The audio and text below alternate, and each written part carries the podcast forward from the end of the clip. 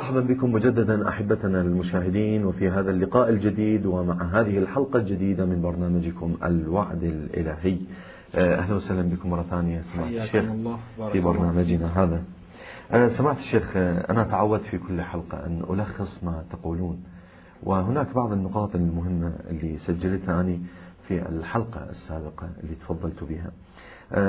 دار الحديث حول بعض الروايات التي عنت آه، الآية الشريفة من سورة النور وعد الله الذين آمنوا منكم نعم. وعملوا الصالحات إلى آخره. ودخلنا في خضم الروايات التي اعتبرتها أنتم أو سماحة الشيخ اعتبرها أنها من الروايات التي تدخل في ضمن الخاص. استعرضنا رواية آه، ذكرت في كتاب الغيبة للشيخ النعماني. كما ذكرت هنا وهذه ملاحظة أنه من أقدم الكتب التي صنفت في الغيبة. التي وصلت إلينا. التي وصلت إلينا. نعم. آه، الرواية أنا أذكرها من أجل أن نعود بالمشاهد وفكر المشاهد إلى أجواء الحلقة السابقة. الرواية هكذا كانت. آه، إذا كان ليلة الجمعة أهبط الرب تعالى ملكا إلى السماء إلى السماء الدنيا. فإذا طلع الفجر جلس ذلك الملك أو الملك على العرش فوق البيت المعمور. ونصب لمحمد وعلي والحسن والحسين عليهم السلام منابر من نور فيصعدون عليها وتجمع لهم الملائكة والنبيون والمؤمنون وتفتح أبواب السماء. فإذا زالت الشمس قال رسول الله صلى الله عليه وآله وسلم كما جاء في المقدمة يا رب ميعادك. نعم. يا رب ميعادك. الذي وعدت به في كتابك. وهو ذكر الآية الشريفة. وقلنا أن هناك قضية النبيين والمؤمنين والأولياء الذين تقدموا عن رسول الله. حضروا في ذلك المشهد. أيضا هناك آه، كان في قضية عدم وجود الزهراء صلوات الله وسلامه نعم. عليه. في ذلك الموقف وقلتم أنه موقف للرجال مع احتفاظ الزهراء بموقعها والذي تعيش فيه في قلبها ووجدانها. آه، صلوات الله وسلامه عليه.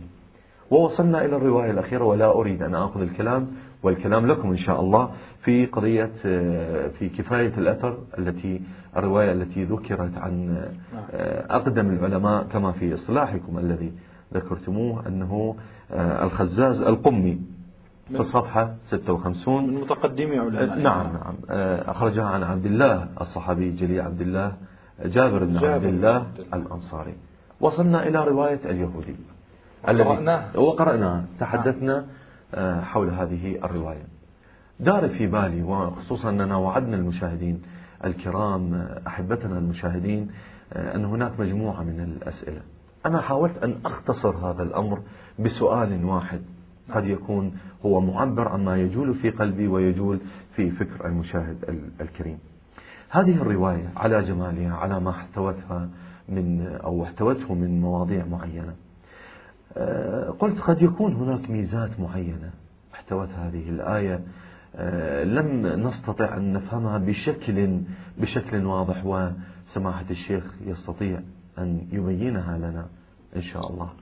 لابد أنها حملت ميزات معينة هذه الرواية. تفضل بسم الله الرحمن الرحيم. الحمد لله رب العالمين وصلى الله على سيدنا ونبينا محمد وعلى آله الطيبين الطاهرين. اللهم صل سيما بقية الله في الأراضين روحي وأرواح العالمين لتراب مقدمه الفداء. اللهم عجل فرجه ثم إنني أتوجه إليكم بالتحية شكرا جزيلا. وإلى أسرة البرنامج. كما أتوجه بالتحيات الحارة إلى جميع الإخوة والأخوات المشاهدين المؤمنين آه، الحقيقة كنا لا نزال في آفاق آية الوعد الإلهي نعم. بالتمكين الديني في الأرض نعم. وهي آية سورة النور وانتهى بنا آه، الكلام وكنت أحسب في نهاية الحلقة نعم. السابقة نعم. أننا انتهينا بعد هذه السلسلة من الحلقات آه، من الحديث حول آه، هذه الآية وحول مرويات هذه الآية. إلا أن هذه الرواية وهي رواية آه، الرسول الأعظم صلى الله عليه وآله وسلم كأنها لم تأخذ حقها من البحث لا ينبغي. يعني لاحظت هذا الأمر وأن لنا ولأمثالنا أن يعطوها حقها طبعا. نحن نطوف حول هذه المعاني النورانية التي أفيدت في كلامهم صلوات الله وسلامه عليه. وأحاول إن شاء الله في القسم الأول من هذه الحلقة إن شاء الله في الفصل أن ألخص لننهي الحديث حول هذه الآية وحول هذه الرواية. إن شاء الله. لدينا الكثير من الكلام حول الآيات الباقية. نعم. الحقيقة إذا أردت أن أمر على ما هو الموجود في هذه الرواية وأتوجه بالخطاب إلى جميع الإخوة والأخوات بشكل سريع أستطيع أن أقول بأن الرواية بالإضافة إلى أنها دارت حول الآية الكريمة. نعم حول وهي رواية كفاية الأثر المعروف بكفاية النصوص. وهذا الكتاب من مزاياه أنه من كتب كتبه أحد أجلة علمائنا من المتقدمين ومختص هذا الكتاب بالنصوص على الأئمة الأطهار صلوات الله وسلامه عليهم أجمعين. اللي هو كتاب الخزاز القمي نعم. كما ذكرت. هذه نعم. الرواية من مزاياها أنها تنتهي في إسنادها إلى رسول الله صلى الله عليه وآله وسلم. عبر صحابي جليل هو جابر بن عبد الله الأنصاري والكل يعرف من هو جابر. من مزايا هذه الرواية أنها حوار بين شخصية يهودية وبين رسول الله صلى الله عليه وآله وسلم.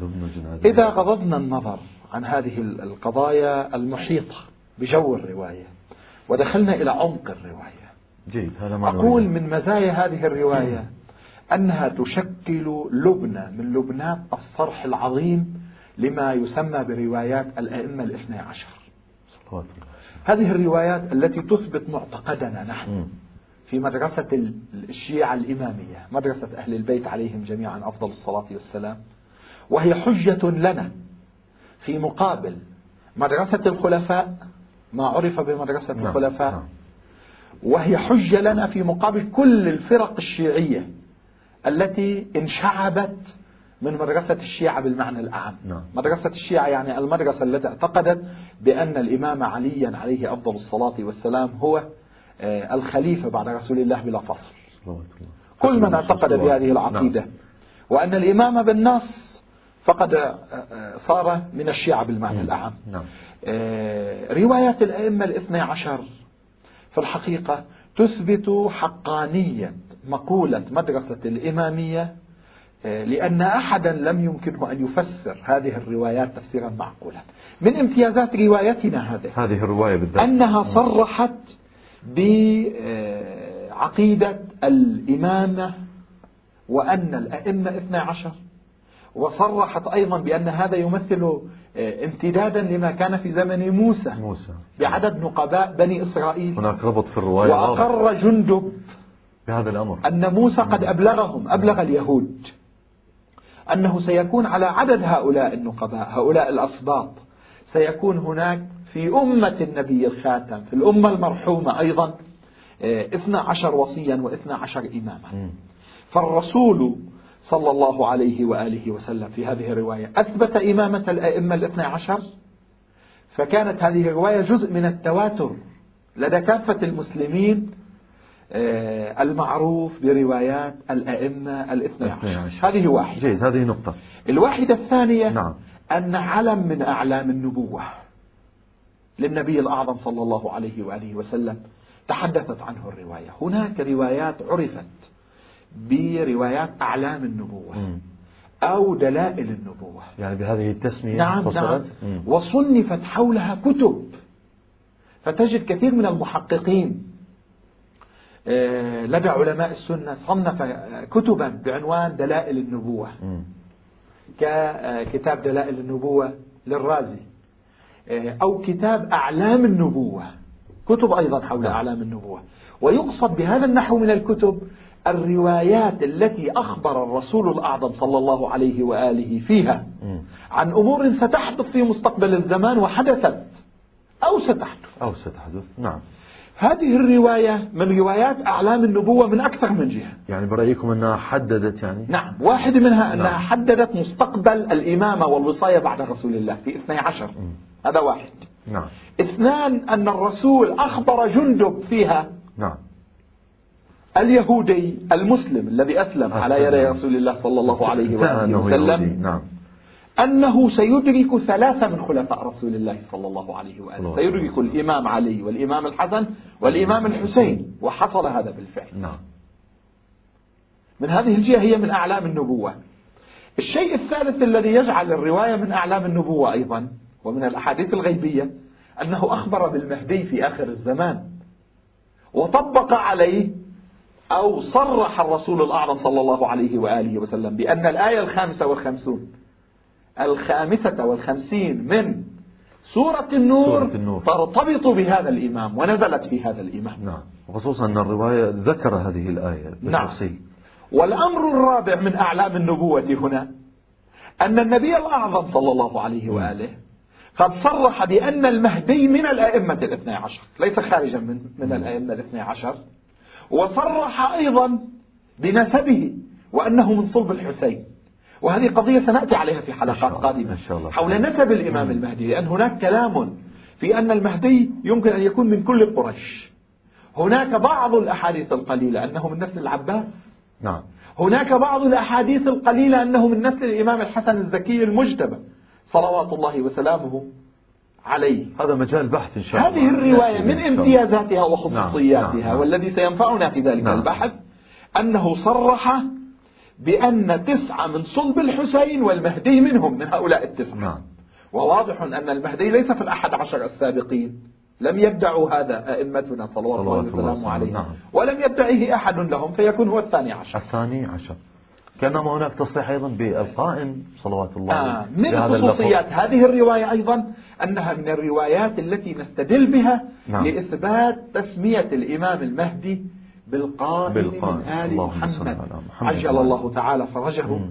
آه، الشريف حيث قال رسول الله فإذا عجل صلى الله عليه وآله مم. فإذا عجل الله خروج قائمنا قائمنا اللهم صل على محمد أيضا من مزيات هذه الرواية انسجاما مع الآية الكريمة وما شرحناه في الآية آه، إثبات المضمون المتواتر بين المسلمين كافة من خصوصيات المهدي لدى جميع المسلمين أنه يملأ الأرض قسطا وعدلا كما ملئت جورا وظلما أو ظلما وجورا نعم، نعم. فيها الرواية جورا وظلما نعم. هذه الفقرة فقرة مهمة على مستوى الاعتقاد بالمهدي على مستوى تطلع المنتظرين للفرج على مستوى انتظار المستضعفين في العالم.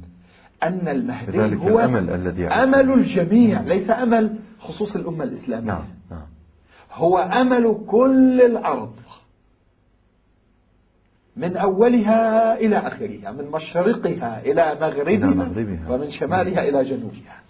صلوات الله وسلامه. يملأ الأرض قسطا وعدلا. هذه الفكرة فكرة هامة حساسة آه، تحتاج إلى تأمل وتوقف عندها. من مزايا هذه الرواية أقول نعم.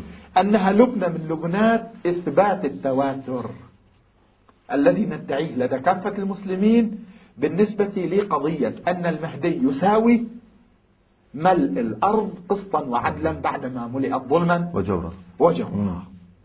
هذا فيه مداليل إذا أردنا أن ندخل في عمقه.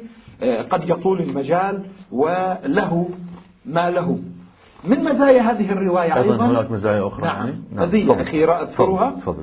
آه، هي مزية آه، أنه ما أعد الله سبحانه وتعالى للمنتظرين بهذا الفرج مم. طوبى للصابرين في غيبته طوبى للمتقين على محجتهم. المحجة البيضاء الصراط السوي الصراط المستقيم وبلغت الذروة القضية. أين؟ أولئك حزب الله. ألا إن حزب الله هم الغالبون. مفلحون.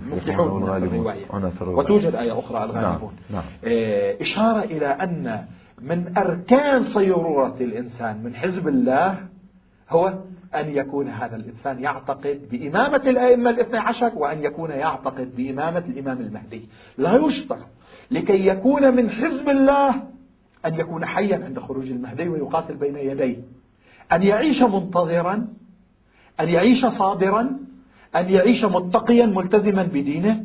ينتظر خروج الإمام المهدي عليه السلام. هذا كافي ليكون من المتقين. كاف ليكون من أفراد حزب الله الذين بشرهم القرآن الكريم بما بشرهم به. آه، إن في الدنيا أو في الآخرة. وهنيئا إليهم إن شاء الله. هذا ما يمكن أن إن شاء الله. آه، نستعرضه في هذه العجالة آه، كتتمة للأبحاث حول الآية الكريمة بارك الله بك من سورة النور وقد أطلنا إنصافا. أطلنا نعم الإخوة نعم. والأخوات. نحن سوف ننتقل إن شاء الله بعونه تعالى إلى آية أخرى يعني هذه الآية آه، أيضا هناك روايات آه، عديدة ولكن نكتفي قد يكون برواية ولكن قبل هذا أنا أرجع إلى الحلقة السابقة هناك آه،. قضية مهمة تداولناها خلال حلقتين ولم يكن البحث فيها نحن لا نريد التفصيل بالتأكيد ولكن هناك إشارات عند سماحة الشيخ هي مهمة أرجعك قليلا إلى الوراء وأقول نعم. لك سماحة الشيخ قضية النفوذ السياسي هذه المسألة التي تحدثنا عنها أنها ستكون في نهاية الحلقة بشيء من آه، المناقشة. نعم نعم سؤال لأحد الإخوة حول قضية النفوذ السياسي الذي آه، تعيشه دولة المهدي المنتظر في آخر الزمان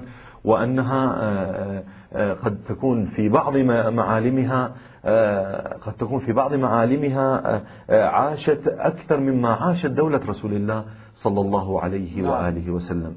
أنتم كيف تنظرون إلى هذا الأمر؟ هذا إلى نهاية الفاصل حتى ندخل في موضوع آخر إن شاء الله الحقيقة آه، أنه آه، قضية آه، النفوذ السياسي والنفوذ الاجتماعي طبعا لا ينفصلان عن النفوذ الاقتصادي أيضا نعم. وعن نعم. الثبات على مستوى الدولة والحكومة لا أقول ربما كان قطعا هو في دولة الإمام المهدي صلوات الله وسلامه عليه دولة حلم الأنبياء دولة العدل الإلهية الدولة التي تملأ الأرض قسطا وعدلا آه، هي أكثر نفوذا آه، وأحكم قوانين آه، من دولة من أي دولة نستطيع أن نقول شرعية سبقتها نعم. وعلى رأس هذه الدول دولة رسول الله صلى الله عليه وآله وسلم أشرت أنا سابقا نعم. على ما أتذكر نعم. نعم. لعله في الحلقة ما قبل السابقة نعم.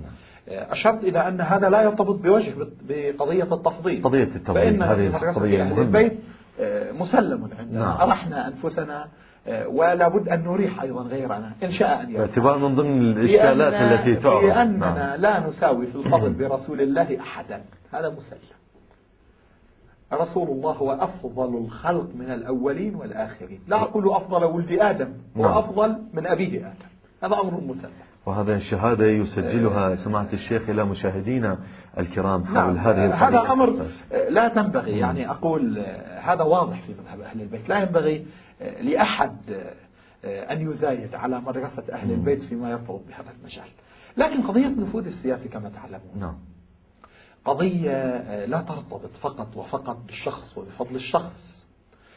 قضية ترتبط بالقانون العام بالنظم الاجتماعي العام. آه، بتحقيق الهدف الإلهي العام. آه، من المسلم لدى كافة المسلمين أيضا. هذه ليست قضية مدرسية نعم. مدرسة أهل البيت. أن المهدي يقيم دولة العدل الإلهي في كل المعمورة وأنها دولة تطبق شرع الله تحكم السيطرة النورانية الربانية العبودية إن صح التعبير على آه، كل هذا الكون. على العالم. من هنا هذه الدولة سيكون لها من النفوذ السياسي آه، هذه الدولة سيكون لها من النفوذ السياسي من النفوذ الاجتماعي من النفوذ الاقتصادي من النفوذ قبل هذا وكله على مستوى تطبيق شرع الله تطبيق معالم كتاب الله عز وجل ما لم يكن لدولة قبلها. من أهم الأدلة على هذا أنها دولة آه، تسيطر على كل الأرض. تملأ الأرض قسطا وعدلا. رسول الله صلى الله عليه وآله كافح المشركين جاهدهم آه، إلى أن في نهايات عهده الشريف صلى الله عليه وآله استطاع أن, استطاع أن يراسل بعض الحكام في دول المنطقة إن صح التعبير نعم. الإمبراطوريات التي كانت شائعة. في ذلك الوقت فيما يعرف بالعالم القديم. نعم. آه، ولم يتسنى لرسول الله صلى الله عليه وآله لأن الناس أخلدوا إلى الأرض. أن آه، يرفعهم بآيات الله. ولو شئنا لرفعناه بها ولكنه أخلد إلى الأرض. شاءت قدرة الله أن هذه وحكمة الباري عز وجل أن هذه قضية اختيارية. فالناس باختيارهم قد يختارون الإيمان وقد لا يختارون. وقد يخلدون إلى نعم نعم. على هذا الأساس في دولة الرسول الأعظم صلى الله عليه وآله في نفس المدينة يقول له القرآن الكريم وممن حولك مرضوا على النفاق. إلى ما هنالك من نعم نعم. آيات وروايات. على هذا الأساس في دولة المهدي الطابع العام لا يكون كذلك. في دولة المهدي الطابع العام هم أهل الحق أهل الحقيقة أهل الإيمان أهل التقوى أهل هم يتحركون في المجتمع. هناك ثبات اجتماعي ثبات ديني ثبات اقتصادي ثبات سياسي يملأ, يملأ المعمورة بكاملها. لا تبقى هناك كيانات ودول كما كان في عهد رسول الله صلى الله عليه وآله آه، روم وفرس وإلى ما هنالك. هي دولة واحدة كيان, كيان واحد. ومن هنا دولة رسول الله أنا أستطيع أن أقول التي كان يطمح إليها وأسس لأجل الوصول إليها هي الدولة التي سيصل إليها الإمام المهدي صلوات الله وسلامه عليه. فهي دولة رسول الله على مستوى الطموح.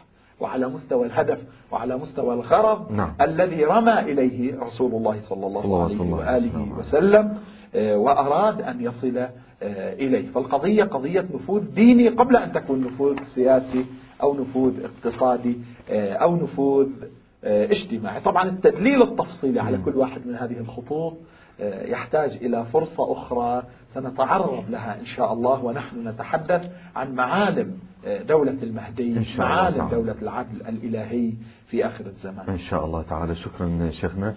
آه، إذا آه، أنتقل إلى فاصل سماحة الشيخ. أحبتي المشاهدين ننتقل معكم إلى فاصل قصير ومن ثم نعود لمواصلة بحثنا هذا. فابقوا معنا.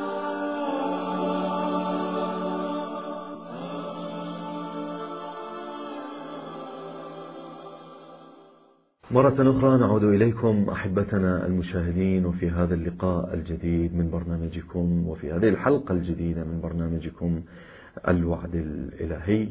وما زلنا نتحدث في الكثير من القضايا التي تخص المهدي المنتظر هذه القضية التي شغلت العالم بقديمه وحاضره. آه، آه، سمعت الشيخ توقفنا آه، عند الفاصل ووقف كل شيء. مما يخص الآية المتقدمة من سورة النور. أعتقد أن آه، هناك الكثير من النقاط قد آه، وضحتها سماحتكم في هذه القضية. آه، أنا راح أنتقل إلى آية. طبعا لا تقف نعم نعم نعم نحن نقف. فسالت أودية بقدرها. نعم بالتأكيد. هذا ما أمكننا أن نتوسمه كلام الله سبحانه طبعا وإن كان بقيت إشارات لكن يطول. برنامج أعتقد أنه نعم أعتقد أنه نكتفي بهذا بهذا الأمر الكثير من استوفينا حقنا. نعم. لا أقول استوفت حقها الخطوط العريضة بانت والحمد لله وإن شاء الله نكون عند حسن ظن المشاهد الكريم الله. بعونه تعالى على ما نملكه من نية صادقة في إظهار آه، ما خفي من هذه القضية الحساسة. الله وإياكم إن شاء الله. أجمعين إن شاء الله.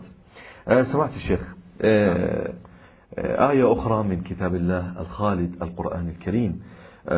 يقول الله سبحانه وتعالى أعوذ بالله من الشيطان الرجيم. بسم الله الرحمن الرحيم. ولقد كتبنا في الزبور من بعد الذكر أن الأرض يرثها عبادي الصالحون.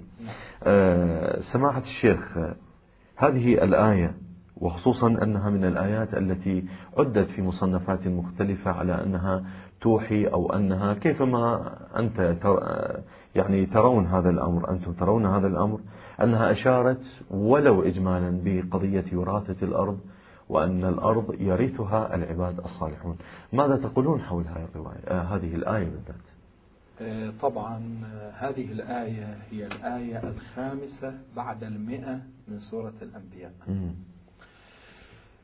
لابد أن نقف طبعا عند مكنونات أو جزء من مكنونات هذه نعم. الآية بعد أن أسسنا طبعا. في تقديري نحن في الآية السابقة دققنا كثيرا.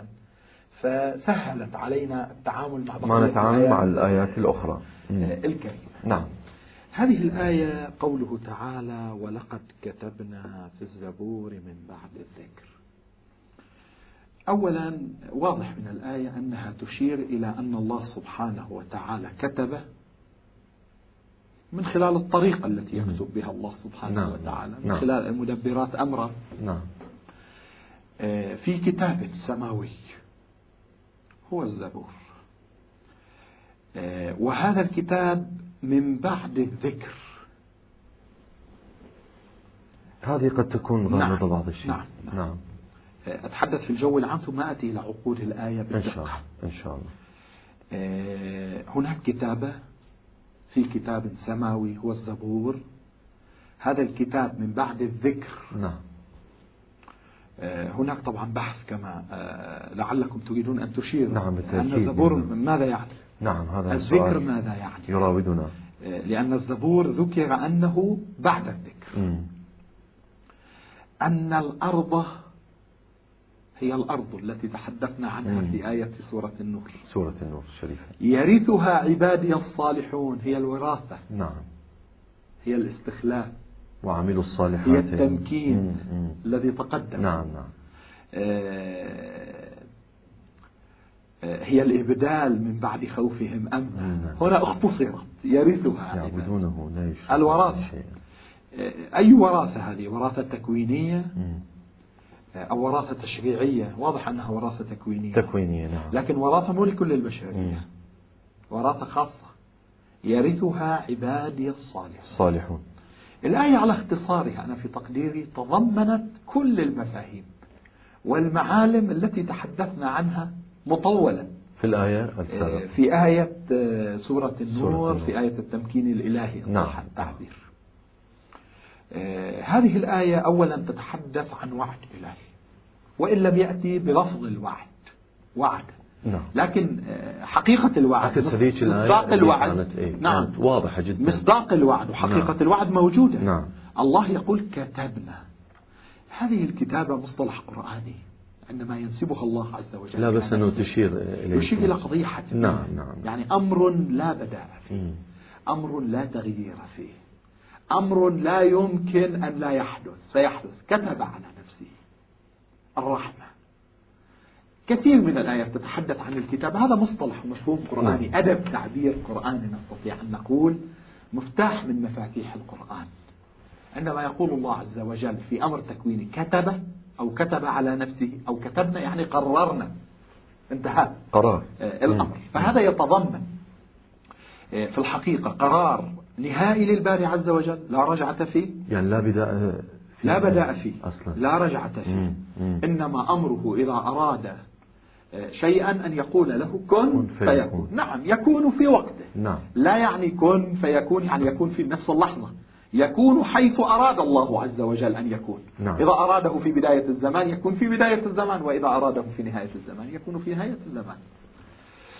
ولقد كتبنا لقد قد أيضا للتحقيق. نعم. وتعطي تأكيدا في المقام أن هذا الأمر كائن أننا كتبنا وهذا يفيد أن المكتوب كائن لا محالة. ولقد كتبنا في الزبور. الزبور كتاب من الكتب الإلهية. مم. المشهور والمعروف بين المسلمين قاطبة مفسرين وغير مفسرين حتى على مستوى الروايات أن الزبور اسم للكتاب الذي أوحاه الله سبحانه وتعالى إلى نبينا ونبي الله داود, على داود عليه نبينا. وآله. وعليه أفضل الصلاة والسلام وآتينا داود زبورا زبورة طبعا آية وآتينا داود زبورا آه، لا تعطي أن كتابه زبور وغير كتابه ليس بزبور. بل آه، الزبر هي الكتب. ومن هنا آه، فغلب استعمال الزبور على كتاب داود. لكن هل سماه الله سبحانه وتعالى بهذا كما سمى القرآن بالقرآن؟ كما سمى القرآن بالفرقان؟ أم أنه آه، غلب الاستعمال عليه؟ أنا أقول غلب وغلب حتى كتابا وسنة أيضا. فالظاهر ابتداء أن الكتابة كانت في الزبور في الزبور. الذي غلب استعمال الزبور فيه. مم. لماذا هذه القرينة؟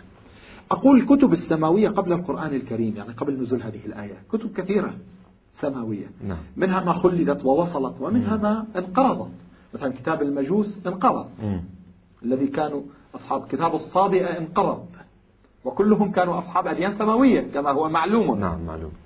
والآيات صريحة فيه ما يرتبط بالصابئة بهذا. والسنة الإسلامية أيضا في التعامل مع المجوس على أنهم أهل كتاب ملحقون بأهل الكتاب فعلا أيضا على هذا. هناك كتب سماوية أخرى أيضا كانت موجودة ولم تصل إلينا. غاية الأمر ما وصل إلينا هو المحرف طبعا من هذه الكتب وهو خصوص العهدين القديم والجديد, والجديد. آه على هذا آه الشيء المهم الذي آه أريد أن أشير إليه هنا هناك سؤال أنه كتبنا نعم. في الزبور. مفرد. لم يقل في الزبر مم.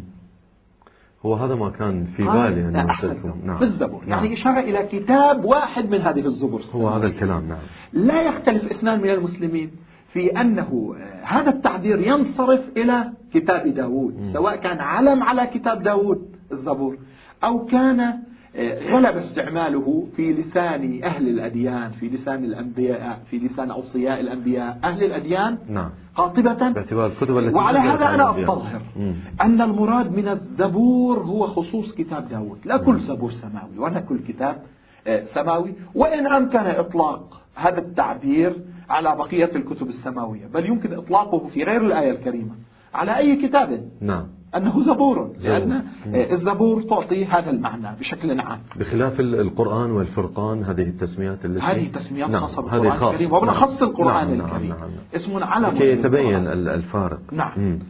آه، يقول ولقد كتبنا في الزبور في يعني في وحي إلهي نعم. على كل حال نعم.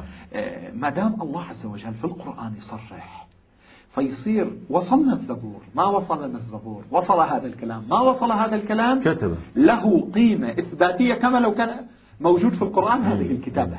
كيف؟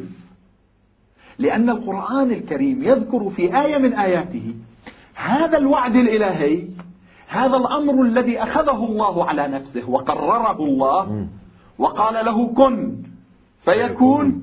هذا الأمر يحدثنا عنه في القرآن. من هنا فهذا يعني أن هذا الوعد الإلهي الذي لا تبديل ولا تغيير فيه ثبته الله وأكد عليه ونطق به في خاتم الكتب السماوية وأعظمها في القرآن آه، الكريم. يعني كأنه قال ولقد كتبنا في القرآن. نعم. عندما قال ولقد كتبنا نعم، في الزبور. وهو كتب بالفعل في القرآن. نعم. هذه الآية هي من وعد الله القرآن الكريم. نعم نعم. لا هذه الآية هذه الآية. ثبتها الله في القرآن الكريم. وكل المسلمين وكل المؤمنين يتلونها في أناء الليل وأطراف النهار. إخبار عن أنه كتبت فيما قبل. من بعد الذكر. مم. ما المراد من الذكر هنا؟ هل كتاب سماوي آخر خاص؟ كما لعله اشتهر بين المفسرين أن الذكر هنا بمعنى التوراة. وقد وصفها الله سبحانه وتعالى في أكثر من آية. التوراة وصفها في أكثر من آية آه، بأنها ذكر. آه، وعلى هذا الأساس فهل المراد التوراة هنا؟ فتكون البعدية بعدية زمانية لأن الزبور بعد التوراة. بعد التوراة. آه، أما المراد من الذكر ما غلب استعماله على القرآن الكريم حيث أن الكثير من الآيات عبرت عن القرآن الكريم بأنه ذكر. ذكر. وسط من أوصاف القرآن بأنه ذكر. أي شيء هو المراد في المقام؟ آه، إذا كان المراد هو التوراة فالبعدية بعدية زمانية إذا كان المراد هو الذكر القرآني. هذا الكتاب الإلهي العظيم أكمل وأشمل الكتب السماوية وأعظمها شريعة ومعارف وعقائد وإلى ما هنالك. فهذه البعدية لا تكون بعدية زمانية من الواضح نعم. أنه بعد القرآن أي شيء أريد من الزبور. بعد القرآن الكريم نعم. لا يوجد كتاب هو خاتم, خاتم الكتب السماوية. هذا من ضروريات ديننا. نعم. لكن هذا آه، لا ينبغي أن يجعل قرينة جزمية أو قطعية على أن المراد الدورات آه، لأن البعدية قد تكون بعدية رتبية. وليس زمانية. ومن الواضح أن القرآن في عالم أعلى وأرقى من هذا العالم. نعم. كان قبل التوراة وقبل الزبور وقبل الإنجيل وقبل كتاب المجوس وقبل كتاب الصابئة وقبل كل الكتب السماوية. فيكون المقصود الكتابة قبل هذا العالم وفي ذلك العالم. ذلك العالم الآخر. وفي ذلك العالم الذي لا تناله يد التحريف والتغيير والتبديل. يسمى العالم العلوي أو اللوح المحفوظ أو إلى ما هنالك. نعم. آه، يكون المراد حينئذ الذكر بمعنى القرآن وتكون البعدية بعدية رتبية بلحاظ هذا العالم. وبعدية أيضا رتبية وربما زمانية بلحاظ ذلك آه، العالم ما الذي كتب؟ أن الأرض يرثها عبادي الصالحون. وراثة الأرض قلنا. الوراثة بالمعنى التكوين نعم. وراثة ليس لكل البشرية. وراثة لخصوص العباد الصالحين. نعم ثلة مؤمن صالح والأرض ليس بقعة خاصة من الأرض. كل الأرض. واضحة. واضحة. نعم. أن الأرض, الأرض يرثها عبادي الصالحون بقعة من البقاع. نعم نعم. عموم الأرض. نعم. أن الأرض يرثها من؟ عبادي الصالحون أضافهم إلى نفسه عز وجل. يرثها عبادي الصالحون. اختصهم لنفسه هذا الأمر من الواضح أنه لم يحصل حتى الآن. أن الأرض كلها ورثها العباد الصالحون. وأقاموا مجتمع الصلاح وحققوه على أرض الواقع حكموا بالصلاح أقاموا شرع الله على أساس شرع الله بما هم من إمام ومأمومين. أقاموا المجتمع الصالح أشرقت الأرض بنور ربها.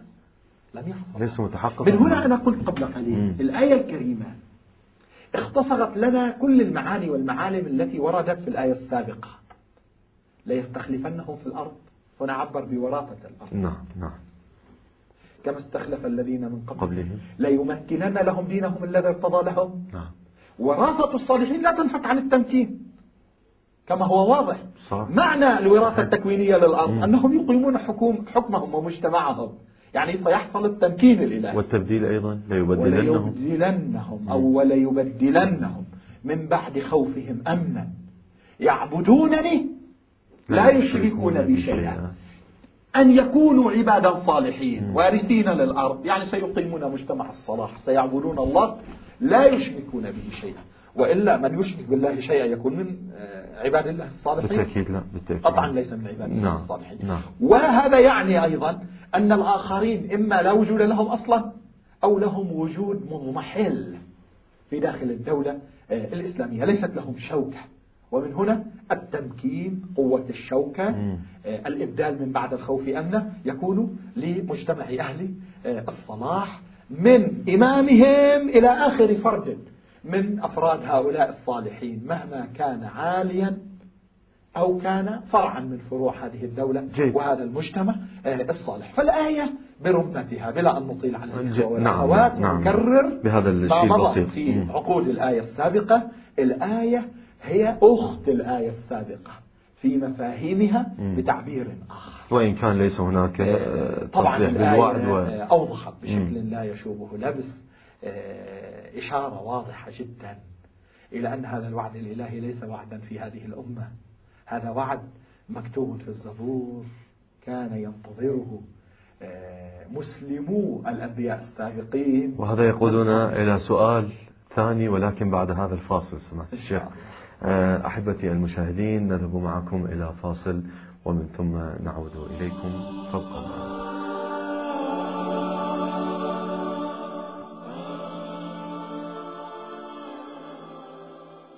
ها نحن نعود مجددا لكم أحبتنا المشاهدين الكرام ومع هذه الحلقة من برنامجكم الوعد الإلهي آه، تحدث سماحة الشيخ حول قضية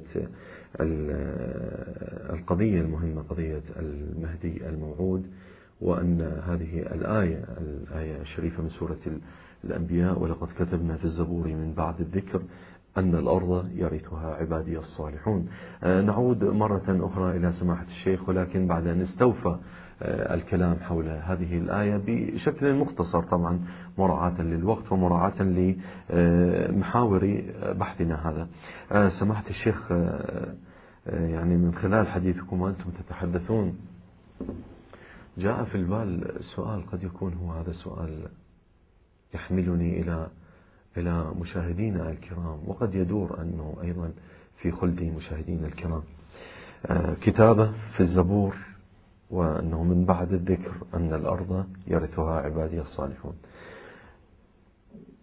هل أن هذا الوعد يعني يعني من خلال كلامكم جاء في بالي أنه آه، أن هذا الوعد الوعد بالمهدي المنتظر بالمخلص بالمصلح تحت كافة هذه المسميات أن الأمم السابقة كانت تعرف بهذا الوعد وأنهم كانوا ينتظرون مثل ما نحن ننتظر الآن.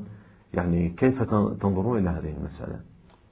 آه، الحقيقة هذا السؤال آه، قادني إلى مطلب. كنت نعم تفضل. أريد أن أذكره في التأمل في الآية ونحن سبقناك إن شاء وهو الله ينفتح على سؤالكم لا ينفتح على نعم السؤال نعم. ما أحببت أن أجهد الإخوة والأخوات في التعرض كثيرا إلى دقائق الآية لكن نحن نتعامل مع القرآن. إن شاء الله إن شاء الله. الذي كل نقطة فيه لا أقول كل حرف معجز. وضع في محل يكون معجزا. اللي أريد أنبه إليه أن البعدية هنا ماذا تعني؟ سواء أريد من الذكر التوراة كما هو المشهور. بعدية الزمانية كما لا لا بمعزل عن بعدية الرتبية آه بها بهذه المصطلحات. هل يريد أن يقول بأن هذا الكتاب اللي هو الزبور هو بعد الذكر فقط؟ مم. أم يريد أن يقول كتبنا في الزبور كما كتبنا من قبل في الذكر؟ مم. فيكون في الحقيقة الآية تضمنت كتابتين. كتابتين. كتابتين. نعم نعم. يعني وعدين إلهيين. نعم وعدين. قرار إلهي واحد كتب مرتين في كتابين سماويين قرر مرتين. هذا يرتبط بسؤالكم بل آه، إذا كان كما هو المشهور أن المراد من الذكر التوراة فكأن الله عز وج- وجل يقول لقد كتبنا في التوراة ولقد كتبنا في الزبور. أن الأرض يرثها. عبادي الصالحون يعني كأن الله عز وجل قرر في كل كتاب سماوي قرر. وكرر هذا الوعد. وكتب هذا الوعد. لجميع المؤمنين المنتظرين الذين آه، ينتظرون المخلص ينتظرون حكم الله ينتظرون إقامة دولة الله ينتظرون العدالة على ضوء شرع الله. آه، الظاهر والله العالم آه، أن الآية تحمل هذا المعنى. ليس مطلق أن الكتاب جاء بعد كتاب. يريد أن يقول الله سبحانه وتعالى والله أعلم بمراده ومقصوده هذا مستشفي طبعا. أنه كتب في الزبور من بعد أن كتب في الذكر. فالكتابة كتبت مرتين, مرتين. في الكتابين. السماويين. في الذكر وفي الزبور إذا هناك وعد إلى الأمم السابقة أنه لا شك المصلح والمخلص يتحرك بينهم إلى سؤالكم الكريم نعم نعم آه، أن آه، الأمم السابقة كلها كانت تنتظر تحقق وعد الله ووراثة الأرض للمستضعفين. وراثة الأرض للصالحين. وسنأتي في آيات قادمة إن شاء, إن شاء الله. تعالى. وكيف أن الله عز وجل وعد آه، مؤمنة أنبيائهم آه، في ذلك الزمان أيضا بأن يمن عليهم على الذين استضعفوا منهم. نعم نعم نعم. آه، سيأتي إن شاء الله. سيأتي. وآيات أخرى. على كل حال قضية انتظار أتباع الأديان السابقة لمخلص. وكون هذا المخلص مخلص آخر الزمان آه، قضية أنا في تقديري كانت حقة وواضحة. آه، في الرواية السابقة التي وقفنا عندها. أيضا في بدايات هذه الحلقة آه، حوار جندب اليهودي نعم. مع رسول الله صلى الله عليه وآله وسلم. صرح جندب في الرواية أن نعم، موسى بشرنا نعم نعم. بك وبأوصيائك وبالمهدي منهم أيضا والتوراة توراة موسى إذا الفكرة الانتظار فكرة انتظار المخلص أستطيع أن أقول قبل تحريف الأديان الكل كانوا ينتظرون المخلص الذي هو مهدينا الذي هو مهدي. آخر الزمان الذي. هو إمامنا إمام العصر والزمان صلوات الله وسلامه عليه يعني كأن الأمم السابقة كانوا يعرفون أن المخلص يأتي في آخر المسيرة. بعد نبي آخر الزمان. فإذا كانت هذه الكتب كما يعتقد جميع المسلمين قد بشرت بمحمد. صلوات الله مبشرا. بنبي من بعد. يأتي اسمه أحمد. اللهم وهذا كل المسلمين يقبلونه. نعم نعم. إذا فالمخلص في الإنجيل والتوراة. الذي يرث الأرض ويقيم دولة العدل الإلهية التي ستكون آخر دولة تقام في العالم. من الطبيعي أن يعتقد هؤلاء المعتقدون بالبشارات من الطبيعي أن يعتقدون أن هذه البشارات زبدتها نهايتها بيت القصيد فيها نعم. هو المهدي في آخر الزمان في آخر الزمان. فنستطيع أن ندعي مم.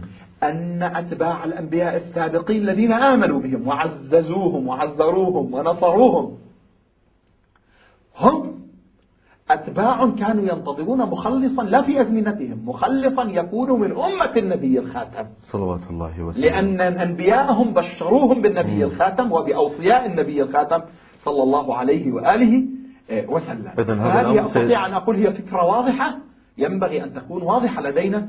جميعا وبهذا. بهذا نصل إلى نعم، تفضل، وهي. أن المخلص الذي ينتظره المتوسمون من أتباع الأنبياء السابقين غير التابعين لما حرف من هذه الكتب الذين ثبتوا على ما كان عليه موسى وعيسى علينا على نبينا وآله وعليهما أفضل الصلاة والسلام. هم يعتقدون بالمخلص الذي هو مهدينا لا مطلق مخلص ولا. مطلق مهدي بالمهدي خاصة نعم نعم, نعم. نعم. لأن آه، أنبياءهم بشروهم بالنبي وبأوصياء النبي وبمهدي آخر الزمان أنا سمعت الشيخ أنا قدر الإمكان أحاول خلال هذا اللقاء أنه آه، القليل من المداخلات لكي أنه تستمر مع المشاهد الكريم في تبيان بعض بعض الأمور آه، قبل الدخول إلى عالم الرواية أو إلى الروايات الشريفة حول هذه الآية الكريمة. يعني هناك سؤال أنا أشوفه يعني واضح جدا واضح. نعم. أنه آه، الله سبحانه وتعالى يقول ولقد كتبنا في الزبور. نعم. اختصاص الزبور يعني ليش من دون الكتب هاي؟ نحن في- قضية تدبر للقرآن نقرأ من خلال مطالعتنا نعم. اليومية للقرآن أو قراءتنا إذا صح منا التعبير. للقرآن الكريم. نقف عند بعض ال ال الآيات. آه، لماذا هذا الاختصاص؟ ولقد كتبنا في الزبور. لماذا؟ هل هناك شيء يجعل من الآية أو يجعلنا من الآية نقول أنه هناك اختصاص الكتاب في الزبور؟ آه، الزبور خصوصيته أنه كتاب سماوي من نعم. السماوية لماذا لم يقل كتاب آخر مثلا؟ هو قال نعم. في الحقيقة الآية قالت. نعم. قال كتبنا في الزبور من بعد الذكر فإذا أخذنا بالاستظهار الذي ذكرته قبل. بهذا الاستظهار فكأن نعم. الآية تقول كتبنا أولا في الذكر. نعم. وكتبنا بعده في الزبور ولا ينفي. الآية لا تنفي. جيد. أنه بين الذكر والزبور هل كتب في كتاب إلهي آخر مم. لا تنفي ولا آه، تمنع الآية الكريمة من أن يكون قد كتب. فكأنها تريد أن تقول كتبنا في أول الكتب السماوية. مم. وفي كتاب من أواسط الكتب السماوية أيضا. هذا آه، الأمر سواء أريد بالذكر التوراة أو أريد منها آه، القرآن آه، نعم. الكريم أو كتاب على هذا على هذا الأساس. لا يوجد قول ثالث في الحقيقة الذكر وإن كانت كل الكتب السماوية ذكر لكن على مستوى التفسير والمفسرين وعلى مستوى الروايات الواردة لدى كافة المسلمين لا يوجد أكثر من قولين في الذكر هنا. الذكر أنه هو التوراة أو الذكر أنه هو القرآن. القرآن آه، الحقيقة الآية ما خصت الزبور. كتبنا في الزبور نعم.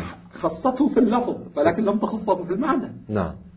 لم تخصه في المعنى في مقابل الإنجيل أو في مقابل بقية الكتب آه، السماوية. يعني أنا أنا أتحدث عن عن أمر متداول يعني. إيه كأن الآية ثبتت. مفهوم ومعنى. أن البشارة بالمهدي كتبناها نحن في الكتب السماوية السابقة. وليس في خصوص على كلامكم المتقدم. وليس في خصوص نعم، القرآن نعم، نعم. آه، الكريم آه، لكن. لا أتصور أن الزبور من بين الكتب السماوية له خصوصية على بقية الكتب السماوية هو كتاب من الكتب السماوية السابقة. آه، بل ليس هو أهم الكتب السماوية التوراة أهم منه العهد القديم أسفار العهد الجديد أيضا أهم بلا شك ال- الكتب التي أنزلت على الأنبياء أولي العزم هي أهم من بقية الكتب التي أنزلت على الأنبياء غير أولي العزم وداود ليس من الأنبياء أولي العزم كما هو المتفق عليه نعم، نعم. آه، بين كافة آه، المسلمين أنا نذهب- أحب أن أقتنص الفرصة نعم، نعم. نذهب إلى الرواية. حتى الرواية لا. تبقى لا يبقى شيء من هذه الآية لأن هذه الآية أكثر مضامينها النورانية وهي كثيرة جدا تعرضنا لها في الآية جيد. إذا ندخل إلى روايات أهل البيت. نطيل ونكرر شيخ. والمفاهيم الروايات آه، الشريفة آه، أكثر من رواية حول الآية. أنا آه، أبدأ برواية. إن وسع الوقت فنأتي إلى أختها. إن شاء الله. وإلا إن شاء الله. نكتفي بهذه التي نقرأها. ولدينا بحث آخر حول آيا- آيات أخرى من كتاب نعم، الله نعم، آيات عديدة. العزيز. نعم. وهناك آيات مهمة جدا. نعم. الحقيقة أن الرواية الأولى التي لفتت نظري آه، الرواية ال- التي يرويها صاحب تأويل الآيات وهي رواية أيضا موجودة في تفسير القمي نعم. تفسير علي بن إبراهيم القمي وأخرجها المحقق الطبرسي في تفسير الشهير تفسير نعم. مجمع البيان. نعم. آه، وأيضا أخرجها المجلسي رضوان الله تعالى عليه في البحار مصادر عد- عديدة لهذه ال- الرواية المخرج المخرج يخبرني أن هناك أربع دقائق فقط. نحاول أن نستوفي القضية. خلال هذا. إن شاء الله ليس لدينا كلام نعم طويل. تفضل. آه، ال- الرواية مروية عن الإمام الباقر عليه السلام. صلوات الله وسلامه. في تفسير قوله تعالى ولقد كتبنا في الزبور من بعد الذكر أن الأرض يرثها عبادي الصالحون. قال عليه السلام صحيح. الكتب كلها ذكر. كتب السماوية كلها, كلها ذكر. وأن الأرض يرثها عبادي الصالحون قال عليه السلام يعني في تفسيرها نعم. القائم عليه السلام وأصحابه. تخصيص واضح.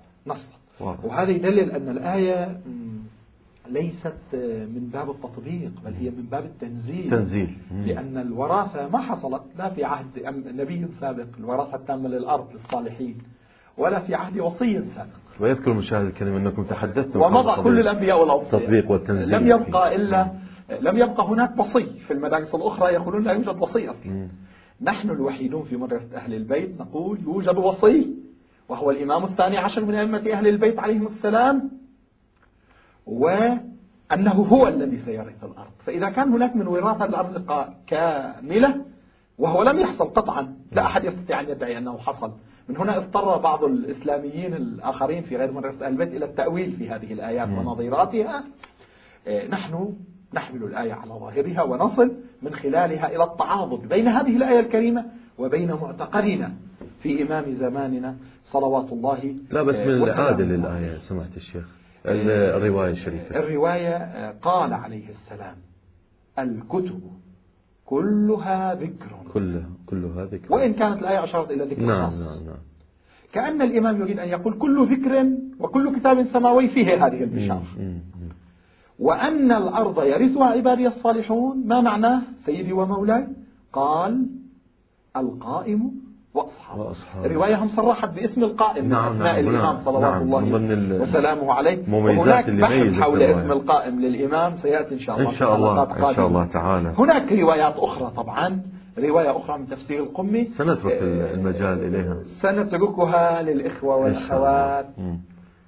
يتحدثون عنها وسننتقل إلى آية أخرى. إن شاء الله.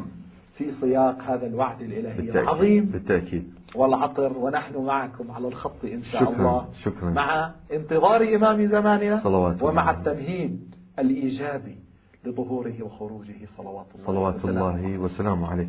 إذا وقفنا عند هذه المحطة وعند هذا المرفأ مرفأ آيات الله آيات الله المجيد القرآن الكريم. آه، وكما قلت سمعت آه، الشيخ آه، نحن إن شاء الله سنكون مع الحلقة القادمة ومع مشاهدينا ال- الكرام الذين إن شاء الله سوف يراسلون يراسلوننا على البريد الإلكتروني آه، عند الآية الكريمة من سورة القصص. ونريد أن نمن على الذين استضعفوا في الأرض ونجعلهم أئمة ونجعلهم الوارثين. آه، إن شاء الله الشكر الجزيل لكم. آه، سماحة الشيخ على هذا الوقت أولا. وهذا الجهد الجهيد الذي قدمتموه في هذه الحلقة. الشكر الجزيل لكم ووفقكم الله إن شاء الله لكل خير. كما أشكركم أحبتي المشاهدين الكرام على حسن المتابعة لهذا البرنامج ولحلقات هذا البرنامج. أذكركم أن البريد الإلكتروني ينتظر رسائلكم التي سوف ترسلونها إلينا إن شاء الله. ونحن بدورنا سوف نعرضها على سماحة الشيخ آه، لكي يكون نوع من المناقشة فيها. إذا أحبتنا المشاهدين نترككم في رعاية الله وحفظه. هذا مقدار الخفاج يحييكم. نستودعكم الله والسلام عليكم ورحمة الله وبركاته.